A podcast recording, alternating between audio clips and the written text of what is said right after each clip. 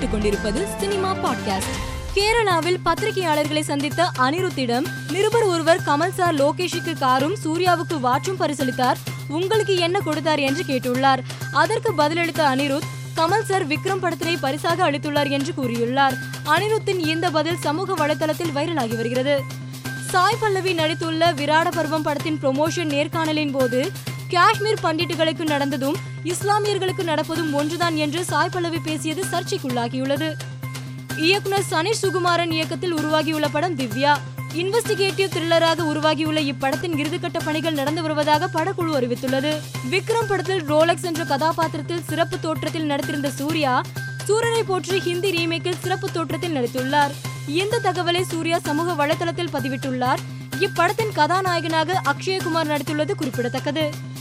கௌதம் மேனன் இயக்கத்தில் சிம்பு கதாநாயகனாக நடித்துள்ள வெந்து தணிந்தது காடு படத்தை தனுஷின் திருச்சிற்றம்பலம் திரைப்படம் வெளியாகும் ஆகஸ்ட் பதினெட்டாம் தேதி வெளியிட திட்டமிட்டுள்ளதாக தகவல் வெளியாகியுள்ளது. ரசிகர்கள் திரையுலகினர் என பலரும் கொண்டாடி வந்த பீஸ் படத்தின் அரபிக் குத்து பாடல் வீடியோ யூடியூபில் நூறு மில்லியன் பார்வையாளர்களை கடந்து சாதனை படைத்துள்ளது. ஏ ஒன் பாரிஸ் ஜெயராஜ் போன்ற படங்களை இயக்கிய இயக்குனர் ஜான்சன் கே அடுத்ததாக யோகி பாபு கதாநாயகனாக நடிக்கும் படத்தை இயக்குகிறார்.